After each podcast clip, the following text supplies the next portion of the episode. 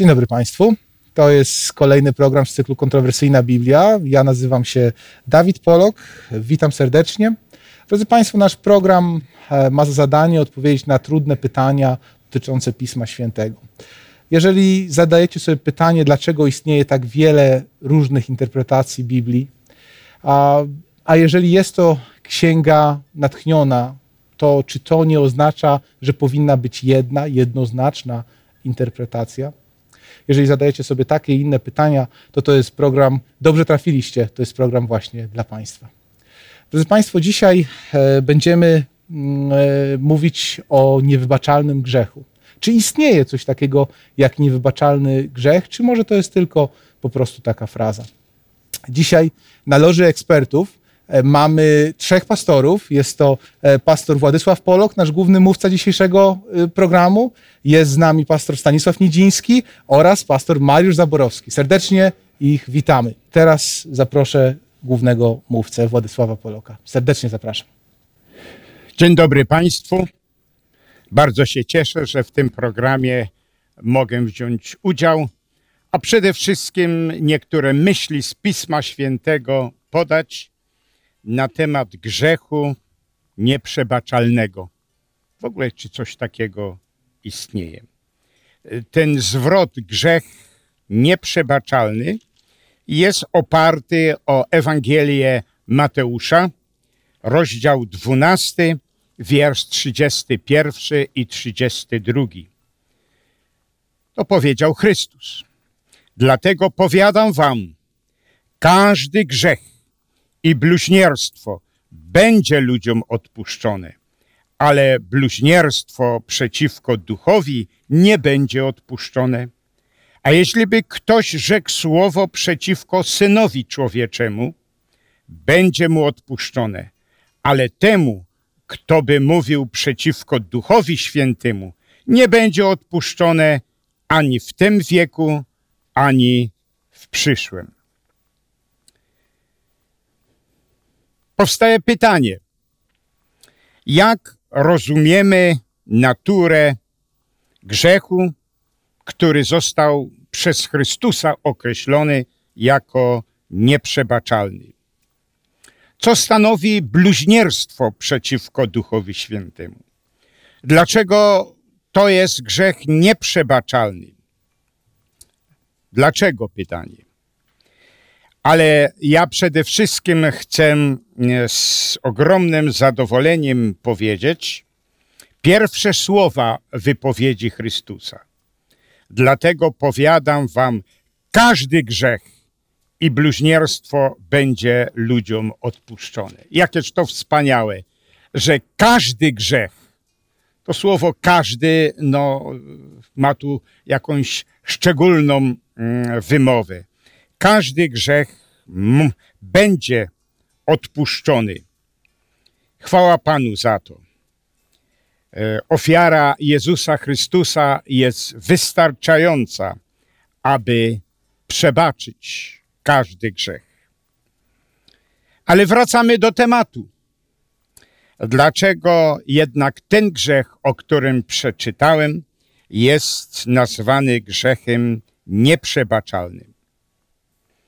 Dlaczego jest taką, jest to rażącą sprawą mówić przeciwko Duchowi Świętemu, niż mówić przeciwko Chrystusowi synowi człowieczemu.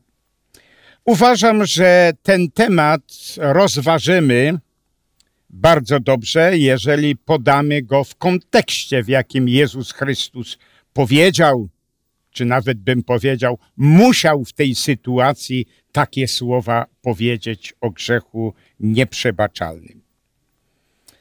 Jezus Chrystus, co jest opisane w dwunastym rozdziale, E, wszedł w konflikt z faryzeuszami, z nauczonymi w piśmie. I dlatego czytamy, że gdy wszedł w konflikt, między innymi dlatego, że uczniowie wędrowali przez pola, byli bardzo głodni, e, następnie ziarna wyciągali i jedli. No i dla faryzeuszy to było przestępstwo.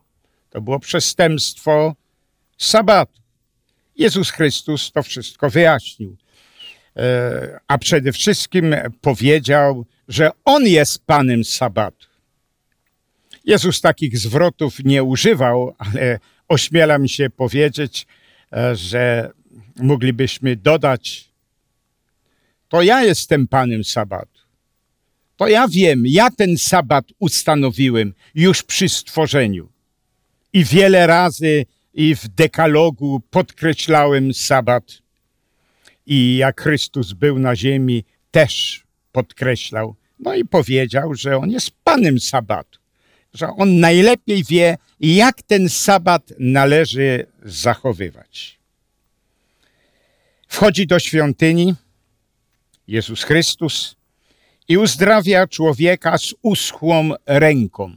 To jest zapisane, nie będę tych wszystkich wierszy czytał, w dziewiątym wierszu po czternastym.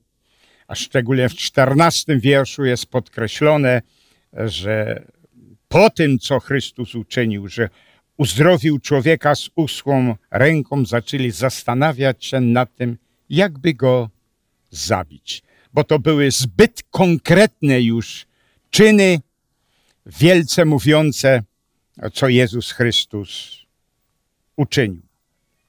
Gdy odszedł ze świątyni, też to jest opisane szczególnie w wierszu tam 15 i w następnych, szło za nim mnóstwo ludzi, to wszystko było w sabat. I czytamy, że Jezus Chrystus ich uzdrowił. Nawet jest to wypełnienie obietnicy na temat Mesjasza, który e, jest, znaczy te słowa są zapisane w księdze Izajasza, 42 rozdziale od wiersza po wiersz czwarty. Tak. A później jest opisane nawet, że spotkał, czy przy, przyszedł do niego człowiek opętany. I opętany człowiek, który był niewidomy, i był niemy. To jest wszystko opisane w wierszu 22. Jak ten czyn Chrystus dokonał, to znaczy uwolnił człowieka opętanego, a przede wszystkim też przywrócił mu wzrok i przywrócił mu głos, no to ludzie, którzy to obserwowali, powiedzieli, czy to nie jest syn Dawida? to znaczy w, zrozumieniu starotestamentowym, e, no to jest Mesjasz. Tak jest. I faryzeusze nauczeni w piśmie, którzy znali Pismo Święte i byli o tym przekonani, że, że to jest syn Dawida, że jest synem Dawida, to znaczy, że jest Mesjaszem, no powiedzieli, że bluźni i że te wszystkie cuda, wbrew przekonaniu, że te wszystkie cuda dokonu, dokonuje w udziale dzięki pomocy księcia demonów. Wszystko to jest opisane w wierszu 24. Tak. Czyli podkreślone jest, że zamiast mocy Ducha Świętego Jezus Chrystus podkreślał czy używał no, Belzebuba, czy, ta, czy też książąt demonicznych. Chrystus musiał nawet wtedy powiedzieć, że kto jest za mną, e, to jest po mojej stronie, a kto nie idzie za mną, jest mi przeciwny. No dobrze, ale wracamy do tematu. Jezus Chrystus wypowiedział, gdybyśmy sięgnęli nawet do e, Biblii greckiej, tej oryginalnej, chociaż tu jest też wszystko dobrze przetłumaczone, to tam są słowa dia touto, co dosłownie znaczy dlatego, znaczy dlatego oświadczam, z tego powodu, Jezus Chrystus podkreślił, oświadczam, że wszelki grzech będzie przebaczony, ale grzech i bluźnierstwo przeciwko Duchowi Świętemu nie będzie przebaczone ani w tym życiu, ani w przyszłym. Także podkreślany, podkreślali faryzeusze, że no, jest to zaprzeczenie, że w życiu Jezusa Chrystusa działa Duch Święty, e, no i że mocą dokonuje Ducha Świętego te wszystkie cuda. Może warto przy tej okazji, to może już nawet przeczytam, e, co Jezus Chrystus powiedział na temat Ducha Świętego. To jest zapisane e, w Ewangelii Jana w szesnastym rozdziale i wierszu ósmym. A gdy przyjdzie, znaczy Duch Święty, mowa jest o mm, zesłaniu Ducha Świętego, a gdy przyjdzie, a gdy On przyjdzie, przekona świat o grzechu, o sprawiedliwości i o sądzie. Jezus Chrystus podkreślił, że Duch Święty przyjdzie, że Duch Święty, że Ducha Świętego pośle. Tak.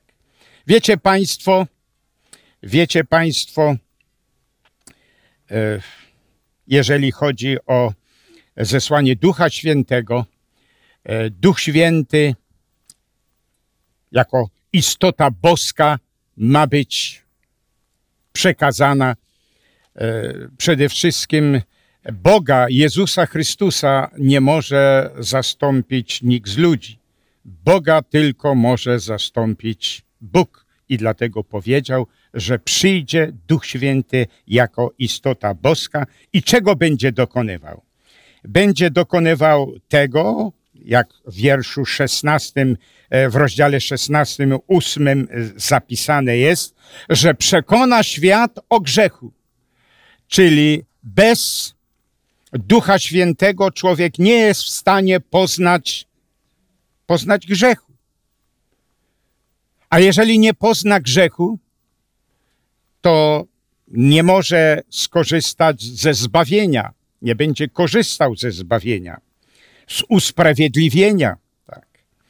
I dalej czytamy, e, że na sądzie następnie będzie to rozstrzygająca chwila, E, kiedy ci, którzy nie poznają grzechu, nie skorzystają ze zbawienia, tak jak w tym wierszu czytaliśmy, nie skorzystają ze sprawiedliwości, bo nasza własna sprawiedliwość jest niewystarczająca, abyśmy e, mogli być usprawiedliwieni. No i tak jak już wspominałem, gdyż na sądzie e, staniemy, to będziemy uznani, taki człowiek będzie uznany jako niegodny zbawienia. Nie, że jego grzech był tak straszny, że ofiara Chrystusa była niewystarczająca i że dla niego nie było sprawiedliwości, ale przede wszystkim dlatego, że nie poznał grzechu, nie uznał sobie grzechu i nie sięgnął po sprawiedliwość, która jest w Jezusie e, Chrystusie. To są wspaniałe słowa. Tu moglibyśmy wiele wierszy czytać, chociażby z listu apostoła Pawła do e, Efezjan. Albowiem łaską, jeste, łaską zbawieni jesteście przez wiary. Nie jest to z was, dar Boży. Czyli jeżeli poznamy, że jesteśmy grzeszni, następnie możemy sięgnąć po sprawiedliwość Chrystusa. E, tak jak następny wiersz mówi, nie z uczynków, aby się ktoś chlubił, ale musimy najpierw poznać, że jesteśmy grzeszni, no i że grzechy te nas, nam przekreślają możliwość zbawienia, ale jedynie możemy sięgnąć po usprawiedliwienie które dokonuje Jezus Chrystus. A więc jeszcze raz możemy podkreślić, że grzech przeciwko Duchowi Świętemu to nie jest taki grzech, w stosunku, w stosunku do którego łaska Jezusa Chrystusa jest niewystarczająca, ale jest to grzech, że nie poznamy tego grzechu i przez to nie korzystamy ze zbawienia w Jezusie Chrystusie. Może nawet pragnę mm, e, przeczytać kilka myśli, e, kilka myśli Słowa Bożego, na czym polega praca Ducha Świętego i jak to mm, możemy Ducha Świętego znieważać, odrzucić. A jak go odrzucimy, no to już powiedzieliśmy, nie jesteśmy w stanie poznać ani grzechu, ani łaski zbawiennej. W siódmym rozdziale jest opisane, jak przemawia, jak przemawia Szczepan. I wszyscy są coraz bardziej przekonani, że taka jest prawda. Ale w pewnym momencie, w pewnym momencie, gdy wspomniał na temat Dawida, syna Dawidowego, i że, że Jezus jest synem Dawidowym, to jest mes, Mesjasz, czytamy się, zacięli się i e, czytamy, takie słowa są podane, że e, Szczepan przerwał dalsze przemówienie, uznał, że to nie ma sensu. Jeżeli odrzucają Ducha Świętego, to nie ma sensu dalej do nich mówić. I powiedział słowa, które są w 51 e, wierszu zapisane. Ludzie twardego karku i opornych serc i uszu. Wy zawsze sprzeciwiacie się Duchowi Świętemu, jak ojcowie wasi, tak i wy. Przerwał przemówienie.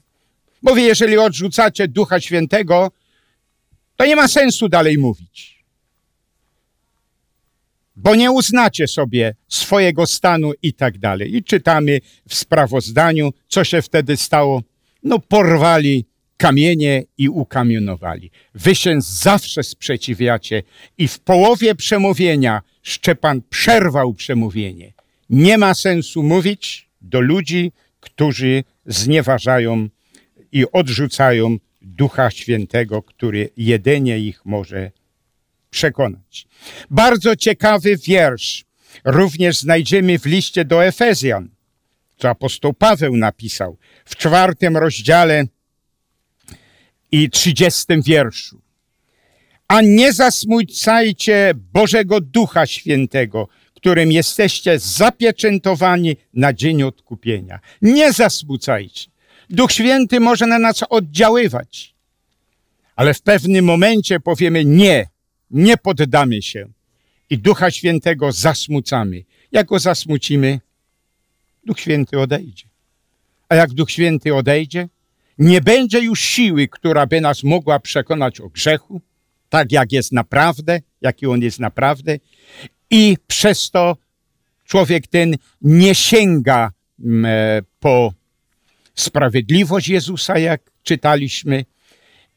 I dlatego ten grzech jest niewyznany, nieporzucony i dlatego nieprzebaczony. Jeszcze chciałbym jeden wiersz przeczytać na temat, w jaki sposób można sprzeciwić się Duchowi Świętemu. Czytamy w liście do Tesaloniczan e, w rozdziale pierwszym liście, w rozdziale piątym i wierszu szesnastym. E, przepraszam, w wierszu dziewiętnastym. Ducha nie gaście. Tak. Ducha nie gaście. Tak. Nie wolno zagadzać. Wiecie, możemy taki prosty przykład dać. Kiedyś to były budziki, dzisiaj to komputery i możemy go nastawić, który by nas o określonej porze dnia obudził, ale zdenerwujemy się naciskamy na komputer czy na jakiś tam budzik, już wtedy nie ma siły, która by nas obudziła. Już możemy spokojnie spać. I dlatego jest powiedziane, ducha nie gaście. Ale jak on przemawia do, do was, no to e, bądźcie otwarci na jego działanie. E, pragnę Państwu e, taką prostą historię opowiedzieć, którą czytałem w pamiętnikach Muda. To jest wybitny ewangelista.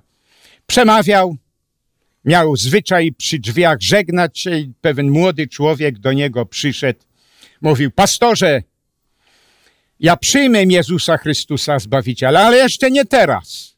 Później ja muszę jeszcze dom zbudować, różne, różne prace dokonać i wtedy, wtedy no przyjmę. On zachęcał go, dziś jego, je, jeśli jego głos słyszycie, nie zatwardzajcie serc. Pożegnali się. Spotkał go za pewien czas na ulicy. O różnych rzeczach rozmawiali. I następnie nie byłby pastorem, gdyby o to najważniejsze nie zapytał. A jak jest przyjęciem Jezusa Chrystusa? A wtedy on odpowiedział, pastorze, ja już te moje plany kończę, dom już prawie zbudowany, jak, jak zbuduję, to wszystko załatwię, będzie wielka uroczystość i przyjmę Jezusa Chrystusa. On go znów zachęca, nie zwlekaj. Po pewnym czasie był w tej okolicy, myśli sobie, świetnie, odwiedzę tego młodego człowieka i zapytam go, no jak z przyjęciem Jezusa Chrystusa. Poszedł do tego domu, zadzwonił, wyszła pielęgniarka, smutno wyglądająca. On się przedstawił, jestem pastor Mudy, tu ma mieszkać człowiek, człowiek młody, który ma zamiar i przyrzekł mi, że przy, przyrzekł mi, że przyjmie Jezusa Chrystusa. Ona powiedziała smutno, pastorze, on niestety już jest umierający. I czytamy, że pastor Mudy wtedy powiedział, tym bardziej chcę go odwiedzić. Może po raz ostatni do niego zaapelować. I rzeczywiście leżał, tracił przytomność, odzyskiwał ten młody człowiek, który wzgardził, jak apele do niego były kierowane. I jak w pewnym momencie jeszcze trochę no, odzyskał przytomność, słyszał pastor Moody, jak ten młody człowiek szeptem wypowiada słowa. Przeminęło żniwo, skończyło się lato, a nie jesteśmy wybawieni. Był czas, aby przyjąć Jezusa Chrystusa, ale w tej chwili na zegarze mojego życia już nie jest za pięć dwunasta, bo pastor powiedział, że Łotr na krzyżu, gdy była za pięć dwunasta, na zegarze jego życia jeszcze przyjął. A ten młody człowiek powiedział, na zegarze mojego życia już nie jest za pięć dwunasta. Na zegarze mojego życia już jest dwunasta. Za późno.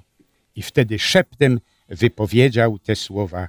Przeminęło żniwo, skończyło się lato, a nie jesteśmy wybawieni. Nie jestem wybawiony, dlatego że wzgardził, gdy Duch Święty ustami pastora Mudego przemawiał.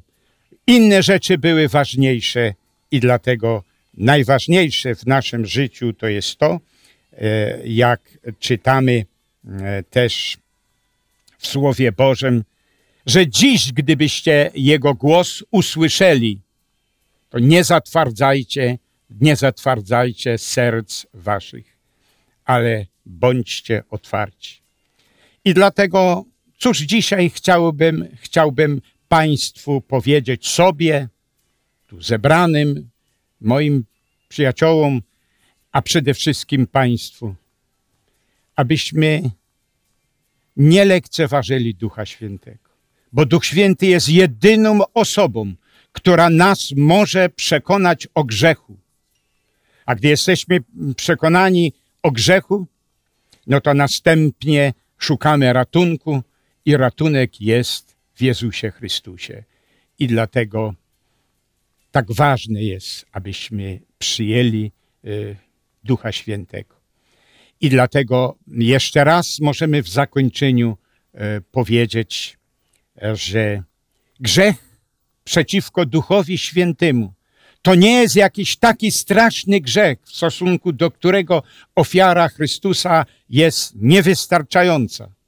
Ale grzech przeciwko Duchowi Świętemu to jest odrzucanie, lekceważenie Ducha Świętego, który jedynie może nas przekonać o grzechu, który jedynie może wskazać nam usprawiedliwienie, zbawienie, które przez wiarę możemy przyjąć, to jest w Jezusie Chrystusie. I Duch Święty może przygotować nas na ten moment, kiedy staniemy przed sądem, tak jak czytaliśmy, abyśmy usłyszeli słowa. To prawda, że on był, ten człowiek był upadły i grzeszny, ale uwierzył w moją ofiarę, przyjął moją ofiarę, uwierzył w to i dlatego dzięki mojej sprawiedliwości jest usprawiedliwiony, uświęcony i dlatego dla niego przygotowane jest Królestwo Boże. To jest moje życzenie, które pragnę kierować pod adresem państwa i jeszcze raz apelować, abyśmy nie lekceważyli. Przyjęcie Ducha Świętego ma tylko czas teraźniejszy. Nie ma czasu przyszłego. Jak czas przyszły, to może być w naszym życiu za późno.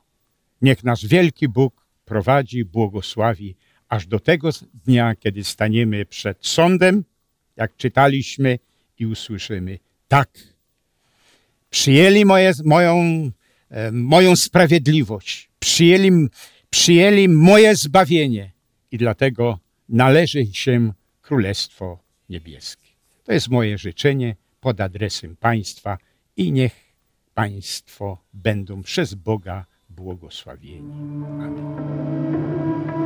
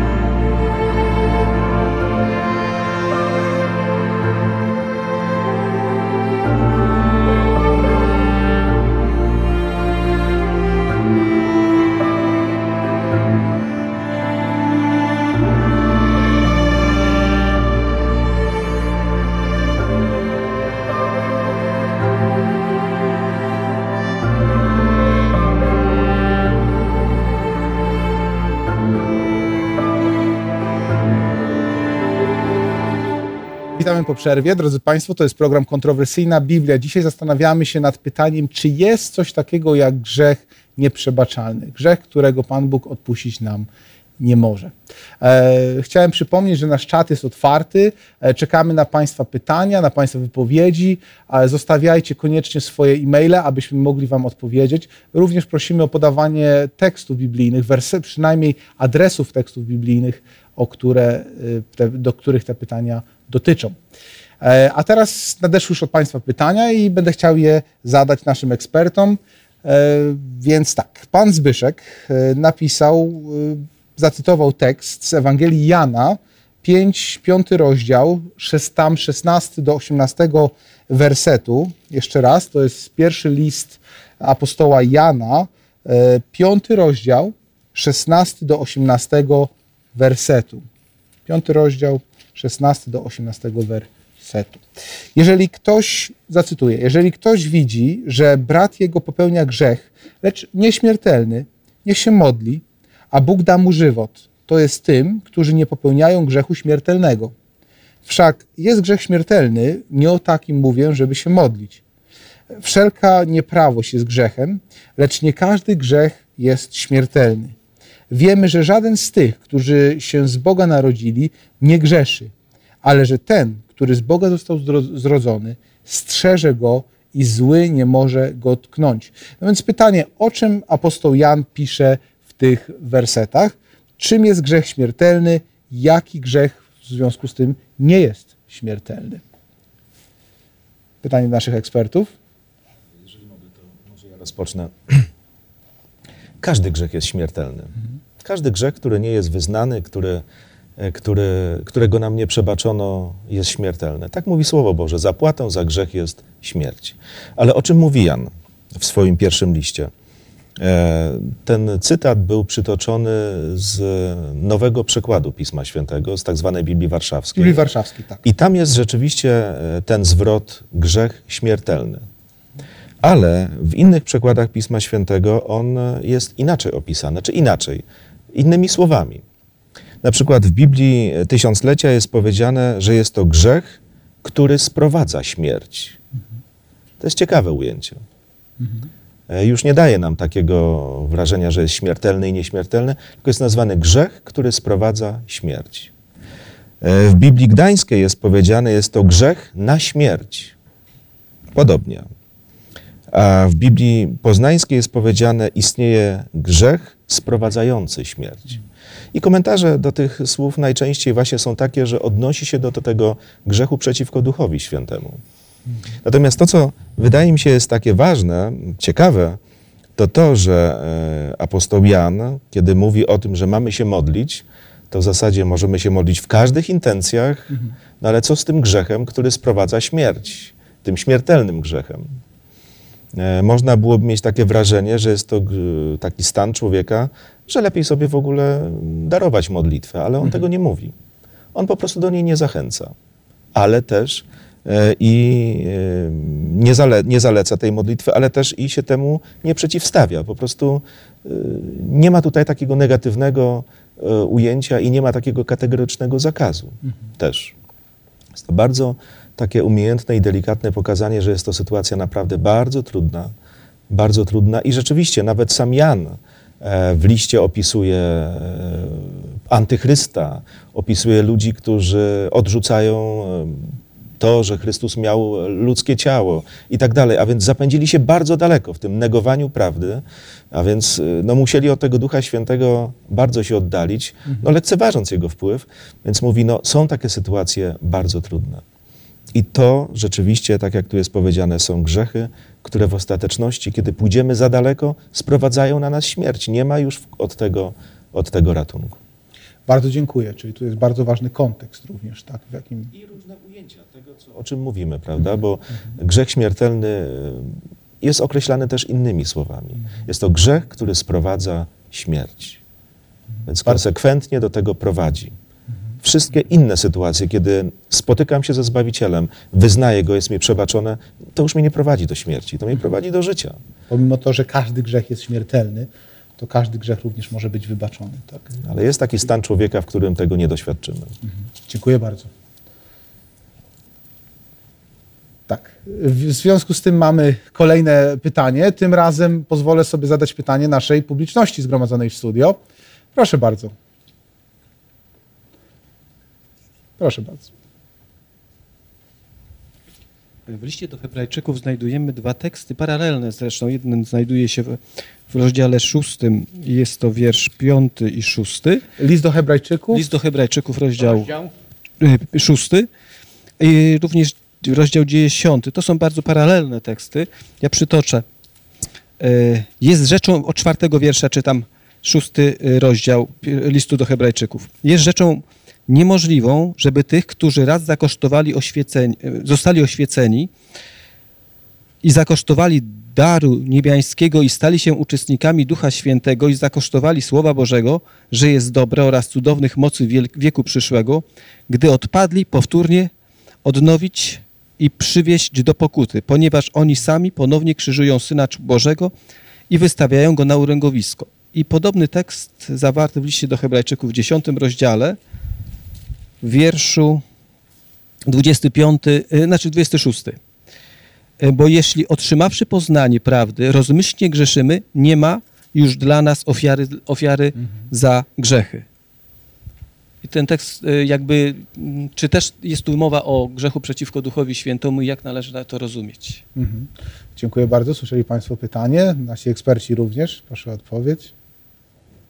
No ja szczególnie chcę się ustosunkować do tego, e, krótko bardzo, do tego mm, z dziesiątego rozdziału, e, do tej wypowiedzi 26. Bo jeżeli otrzymawszy poznanie prawdy, rozmyślnie grzeszymy, czyli poznaliśmy prawdę, a jednak wchodzimy z powrotem w grzech, mimo no, przekonanie, że to jest grzech, no to jest powiedziane, nie ma dla nas ofiary za grzech. Jeżeli zlekceważymy to przekonanie, e, o czym próbowałem też i powiedzieć, wyjaśnić, jeżeli zlekceważymy to przekonanie i z powrotem w grzechy wchodzimy, no to jest powiedziane, że e, nie ma dla nas ofiary wystarczającej bo zlekceważyliśmy tą ofiarę, która została za nas no, złożona na krzyżu Golgoty. Proszę bardzo. Chciałbym z kolei ustosunkować się do rozdziału szóstego z listu Hebrajczyków, gdzie pisze, że jest bowiem rzeczą niemożliwą, żeby tych, którzy raz zostali oświeceni i zakosztowali daru niebiańskiego i stali się uczestnikami Ducha Świętego i zakosztowali Słowa Bożego, że jest dobre oraz cudownych mocy wieku przyszłego, gdy odpadli, powtórnie odnowić i przywieźć do pokuty, ponieważ oni sami ponownie krzyżują Syna Bożego i wystawiają go na urągowisko. Y, jest to proces, y, który coś, co nie dzieje się nagle. Jest to pewien proces w psychice człowieka, w jego życiu y, duch- duchowym, gdy stopniowo odchodzi, oddala się od Boga y, i w końcu oddali się tak daleko, że Duch Święty już nie ma wpływu na jego życie. Jeden z tekstów biblijnych z listu do Efezjan, który był czytany, mówi, że nie zasmucajcie Ducha Świętego, którym zapieczętowani jesteście na dzień odkupienia. Duch Święty działa na serce każdego człowieka. Pragnie przywieźć do pokuty, pragnie uczynić zmiany w życiu człowieka, o czym też wiemy z rozmowy Pana Jezusa z Nikodemem. Jakie jest dzieło Ducha Świętego? Dlaczego człowiek musi się na nowo narodzić? Te słowa Pan Jezus wypowiedział właśnie do Nikodema. Dlatego, że człowiek z natury jest grzeszny. Ma skłonności do zła, do grzechu i musi się na nowo narodzić. Jest to dzieło Ducha Świętego.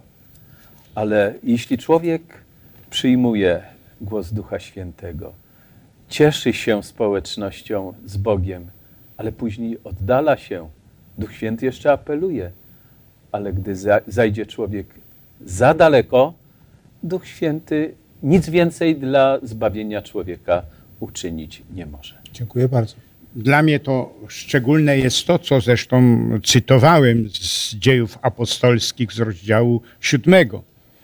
E, Ci ludzie byli pod wrażeniem tego, co, co e, mówił ten, który następnie był ukamienowany, Szczepan. Oni byli pod wrażeniem tego. I od, Duch Święty oddziaływał na nich. A w pewnym momencie, jak e, Szczepan dotknął taki czuły punkt dla nich, to możemy powiedzieć, że powiedzieli nie, a nie poddamy się. Wbrew własnemu przekonaniu. Nie poddamy się oczywiście temu. że Jezus z Nazaretu, że to był e, no, Mesjasz i tak dalej. I to nawet e, najprawdopodobniej e, znalazło odbicie na ich twarzach, że jak słuchali, a w pewnym momencie powiedzieli nie, oczywiście. Duch Święty też oddziaływał na Szczepana i w tym momencie Szczepan powiedział, jeżeli zamknęli się na działanie Ducha Świętego i twardo, wbrew własnemu przekonaniu powiedzieli nie, to nawet nie ma sensu dalej mówić, bo moje słowa ich nie przekonają. I jedynie, co ich mogło przekonać, to wpływ Ducha Świętego. A tego odrzucili. I dlatego Szczepan przerywa przemówienie. Nie ma sensu dalej mówić bo jeżeli Duch Święty ich nie przekona, nic już na świecie ich nie przekona. No i efekt tego był taki, że, że do reszty się, jak to, przepraszam za nieładne słowo, wściekli, wzięli kamionie, kamień e, i ukamionowali Szczepana. Dziękuję bardzo. Proszę o jeszcze jeden komentarz i przechodzimy do następnego pytania. Jeżeli mogę, zobaczcie, bo mówimy o pewnych takich em, sytuacjach, które pokazują, że ludzie posunęli się za daleko, ale z drugiej strony dowiadujemy się też z Biblii, że jednym ze świadków e, i uczestników kamionowania Szczepana Tak. był e, późniejszy apostoł Paweł. A więc to nie jest tak, że tłum ludzi nagle przegrany. Nie, to jest bardzo taka osobista relacja z Panem Bogiem, która może być na tyle za, zachwiana, na tyle e, zniszczona, że rzeczywiście Duch Święty dalej działa, bo to się nie kończy, natomiast człowiek po prostu pewnych rzeczy nie słyszy. Mhm. Dziękuję bardzo. Jeszcze był jeden komentarz. Proszę bardzo.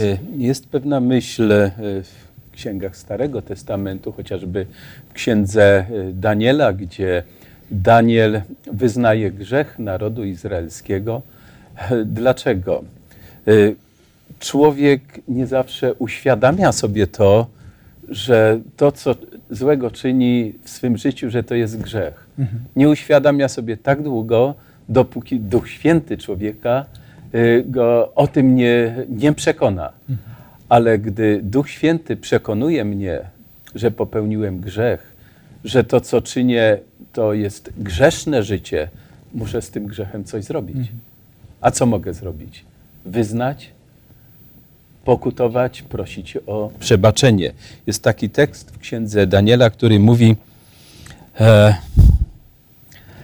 jako napisano w zakonie Mojżesza, spadło na nas wszelkie nieszczęście, my jednak nie ubłagaliśmy Pana naszego Boga, odwracając się od naszych win i bacząc na Twoją prawdę. A więc to jeszcze nie jest tak wielki problem, gdy uświadamiamy sobie, że jesteśmy grzeszni. Problem zaczyna się wtedy, kiedy nie chcemy z tym nic zrobić. Ja może bym tylko tą króciutką jeszcze taką uwagę podał. E, Często spotykałem się z ludźmi, którzy mówili, a ja już chyba zgrzeszyłem przeciwko Duchowi Świętemu. Dla mnie już chyba nie ma wyjścia. Jak długo ktoś mówi, uświadamia sobie, że zgrzeszył, to znaczy, że Duch Święty dalej na niego oddziałuje. I dlatego, dlatego nie ma czegoś takiego, że ja już chyba za daleko zaszedłem. Jak sobie uświadamiam, że zgrzeszyłem i grzeszę, no to znaczy w dalszym ciągu Duch Święty jeszcze do mnie przemawia, no abym zerwał e, z tym grzechem, a przede wszystkim abym skorzystał z łaski zbawiennej Jezusa Chrystusa. Tak jak już było powiedziane, nawet przy tym kamienowaniu Szczepana był obecny apostoł Paweł, który, który później, a wydawałoby się, że to jest zatwardziały tłum, któremu, e, któremu nikt już nic pomóc nie może. To był zatwardziały e, tłum, ale wśród tego zatwardziałego Był tłumu człowiek. był ktoś, który, na którego Duch Święty oddziaływał. Natomiast cały ten tłum no, był niestety zatwardziały. Z wyjątkiem może tych niektórych. No, Musimy przechodzić do kolejnego pytania, bo jest bardzo ciekawe. E, Czy są grzechy większe i mniejsze? Według tej wypowiedzi Jezusa, to jest Ewangelii Jana 19:11, też Biblia Warszawska, e, odpowiedział Jezus: Nie miałbyś żadnej władzy nade mną, gdyby ci to nie było dane z góry, dlatego większy grzech ma ten, który mnie tobie wydał. Jak rozróżnić ten mniejszy i większy grzech? Czy można powiedzieć, który jest mniejszy, a który większy? Proszę bardzo. Może być e, taki przypadek, że są dwie osoby które popełniają ten sam grzech. Ale wartość czy moc tego grzechu może być różna, zależnie od tego, jaką funkcję kto pełni, kim jest w społeczeństwie. I dlatego też w Starym Testamencie, jeśli grzech popełnił król czy kapłan, to ciężar tego grzechu był większy. Mhm. I jeśli to ktoś z pospolitego ludu podobny grzech popełnił, wystarczyło, że parę gołębi przyniósł na ofiarę i to wystarczało. Ale jeśli to uczynił król lub kapłan, musiał cielca przynieść. No możemy krótko tylko powiedzieć, chociaż w zasadzie wypowiedzi Stanisława już to e, było zasygnalizowane. Nie ma większych i mniejszych grzechów. W skutkach różne grzechy mogą być większe czy mniejsze, ale każdy grzech jest grzechem i każdy grzech, e, jeżeli uznany, wyznany i sięgniemy po sprawiedliwość, może być nam przebaczony i możemy być uniewinnieni. Ale skutki różnych grzechów no, są różne. Mhm. Tak jak było powiedziane, każdy grzech nie, z drugiej strony niewyznany jest grzechem śmiertelnym. Dobrze. E, Kolejne, kolejne ciekawe pytanie, dlatego że mówimy o grzechu, mówimy o wybaczeniu, mówimy o skrusze i dlatego pytanie e, tutaj pana Zbyszka jest bardzo, bardzo e, konkretne i ciekawe. Pytanie o nowonarodzenie. Czy woda w słowach Jezusa do Nikodema oznacza wodę fizyczną? Prawda? Pan Jezus mówi, musisz się narodzić na nowo. Innymi słowy, czy woda w rzece, jeziorze, oceanie, baptysterium rodzi nas na nowo? Jak to jest z tym nowonarodzeniem? Czy rzeczywiście chrzest, który wielu chrześcijan uważa za to odrodzenie się, narodzenie na nowo, czy rzeczywiście to jest właśnie to, ten punkt zwrotny? I ta woda, która tam jest, to jest symbol, czy to jest, czy ta woda nas może naprawdę zrodzić na nowo? No woda jest, na pewno jeszcze też kolejne myśli padną, woda jest tylko symbolem. Mhm. Dlatego, że, że zanurzenie w wodzie jest symbolem wiary mojej, że Jezus Chrystus był zanurzony w grobie. Mhm. Za mnie był zanurzony. I jako dowód tego, że ja uznaję, że Jezus Chrystus za mnie umarł, tak my przy chrzcie umieramy dla starego życia, tak jak Jezus Chrystus był zanurzony w grobie, my jesteśmy zanurzeni w wodzie, jako tym symbolicznym grobie, bym powiedział, a następnie, tak jak Jezus powstał z grobu, my też w symboliczny sposób powstajemy, ale już do nowego życia. Takie znaczenie ma chrzest według Biblii, uważam. Mhm. Bardzo dziękuję. Jeszcze jedno pytanie. E, Czy teraz Bóg karze nas za grzech, grzechy, skoro zapłatą za grzech jest śmierć? E, Mówiliśmy o sądzie, więc czy Rzymian 6:23, 6 rozdział 23 werset dotyczy, dotyczy dopiero czasu przyszłego na sądzie ostatecznym. Więc czy ponosimy konsekwencje grzechu już dzisiaj, czy to dopiero kiedyś tam na sądzie? I tutaj Rzymian, list do Rzymian 6:23. Proszę bardzo. Konsekwencje grzechu są takie, że jego skutki e, ponosimy już właśnie teraz. Każdy popełniony grzech, e, każde przestępstwo popełnione e, przynosi jakieś skutki. E, czy to dla mnie samego, czy też dla ludzi, którzy, z którymi kontaktuję się, którzy też cierpią z powodu grzechu, który ktoś popełnia, czy ja, czy ktokolwiek inny. Natomiast e, jeśli chodzi o skutki wieczne, to wszystko zależy od tego, czy ten grzech został spokutowany, czy został wyznany. Y, Pan Jezus y, oręduje obecnie w świątyni niebieskiej, o czym niewiele osób sobie zdaje sprawę z tego, że jest świątynia, która jest w niebie, a Pan Jezus nadal to dzieło zbawienia kontynuuje. Dlatego jest szansa dla każdego grzesznik, grzesznika. Ym, możemy wyznać grzech, spokutować i liczyć na zbawienie, bo to, co najlepsze, jest przed nami. Ale jeśli ktoś, podam konkretny przykład, 40 lat palił, pił, Mhm. no to jakie skutki będą tego?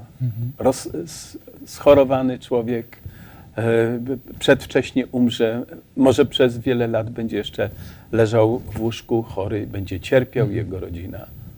Ale to nie znaczy, że nie będzie zbawiony. Jeśli pokutował, wyznał swe winy, ma szansę zbawienia. Mhm. Proszę bardzo. Mówimy dzisiaj o grzechu, którego nie można wybaczyć. I wydaje mi się, że warto do tego tematu wrócić, bo to zawsze e, powodowało różnego rodzaju pytania. Zawsze. E, Już na początku chrześcijanie zastanawiali się nad tym, co to jest za grzech, i często utożsamiali to z jakimś konkretnym czynem. E, Był na przykład czas, e, no mówię o początkach chrześcijaństwa, kiedy nierzadko ludzie e, byli prześladowani niektórzy unikali prześladowania, na przykład wypierając się wiary w Jezusa Chrystusa.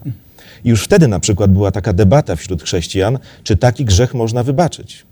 No bo przecież sam Pan Jezus powiedział, kto się zaparł mnie przed ludźmi, tego i ja zaprę się przed aniołami bożymi. Więc nawet cytat by się znalazł, mm, ale ludzie się bali. I chrześcijanie e, się zastanawiali nad tym, niektórzy byli bardzo rygorystyczni, mówili, dla takich ludzi nie ma przebaczenia. E, Wyobraźcie sobie, w jakim stanie był człowiek, który e, no, niestety ugiął się w pewnej sytuacji, a później musiał z tym żyć. Inna myśl, jeżeli, jeżeli mogę jeszcze ją wyrazić, to była taka, że niektórzy ludzie myśleli sobie, jak już jestem chrześcijaninem, e, nawiązuję do pytania, jestem ochrzczonym chrześcijaninem, a mimo to tak zawiodłem Pana Boga, czy mogę mieć odpuszczony grzech? I w swojej logice niektórzy myśleli, myśleli i szli tak daleko, że uważali, najlepiej ochrzcić się krótko przed śmiercią. Wtedy nie zgrzeszę i mam szansę na niebo. Zobaczcie, jakiego rodzaju lęki ludzie mieli. Prawdziwe lęki, które wynikały z życia, które było trudne. No właśnie, grzechy są bardzo blisko. Robimy coś, a później żyjemy w przerażeniu. Otóż Bóg nas do tego nie chce doprowadzić. Bóg natomiast chce nas doprowadzić do takiego przekonania, że grzech który jest czyniony z premedytacją, zawsze jest niebezpieczny. Nawet jeżeli to będzie Twoja ulubiona plotka, w której nie czujesz wyrzutów sumienia, bo tylko mówisz prawdę przecież o ludziach. Tak ci się wydaje. Ale niewyznany ból, który zadajesz komuś, jest wielkim problemem. A więc grzechy czynione z premedytacją są straszne w oczach Bożych, bo doprowadzają do ogromnego spustoszenia w moim, w moim sumieniu, w moich myślach. I tego należy się bać, a nie tylko konkretnych czynów, które mogą być rzeczywiście bardzo przykre dla innych i, zasmucać Pana Boga, ale wyznawane naprawdę nie stanowią dla Boga problemu. On jest naszym Zbawicielem. Czyli największą stratę ponoszę ja sam, kiedy przestępuję umyślnie Umyślne prawo. grzechy zawsze były problemem. Mhm. Dziękuję bardzo. Proszę ja bardzo. chciałem tylko na jedną rzecz jeszcze zwrócić u- uwagę.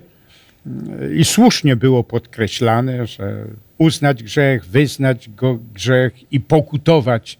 Bardzo często słowa pokuta to się e, kojarzy ludziom z karą.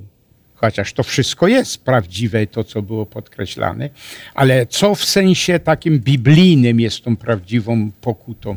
To nie jest jakieś czyny, że muszę tam tyle, tyle przepraszam, modlitw mówić, czy jakieś tam jeszcze inne praktyki odbyć, jako zadośćuczynienie za to zło, które czyniłem. Pokuta to jest w sensie biblijnym nawrócenie. To jest ten punkt zwrotny w moim życiu. Idę w, w pewnym kierunku i ktoś na mnie zawoła. Człowieku, dokąd ty idziesz? No oczywiście przede wszystkim Duch Święty, e, albo Duch Święty może przez kogoś też oczywiście działać. Ja robię punkt zwrotny i zaczynam iść w kierunku życia. Także to nie są jakieś praktyki, które jako zadośćuczynienie muszę czynić, ale to jest to, że muszę odwrócić się od tego postępowania i jeżeli szedłem w złym kierunku, muszę tak po wojskowemu zrobić w tył zwrot i zacząć iść w kierunku pozytywnym. Bardzo proszę jeszcze jeden krótki komentarz na to pytanie, bo musimy przejść do kolejnego. Tak, y, pokuta to też inaczej upamiętanie się. Tak. I na, krótko jeszcze odnośnie ciężaru grzechu. Dawid popełnił stra, sta, e, straszny grzech, to był wielki grzech, ale pokutował, jest mężem według serca Bożego. Ktoś może popełniać niewielki grzech, pielęgnować, Tak. trzymać ten grzech w sercu przez cały czas i ten grzech może spowodować, że straci człowiek życie wieczne. Mhm. Bardzo dziękuję. Zresztą mały pielęgnowany grzech może być gorszym, cięższym grzechem, tak? Można tak powiedzieć?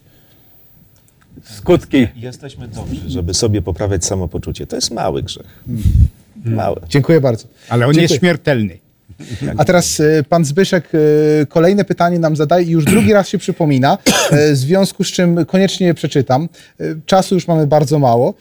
Czy słowa Jezusa z, Mate- z Ewangelii Mateusza 12 rozdziału, jakie zresztą były omawiane w, podczas naszego przemówienia, dotyczą tego samego, co te słowa? I teraz, słowa z Ewangelii Marka 3, 28, 30. Ewangelia Marka 3, 28, 30.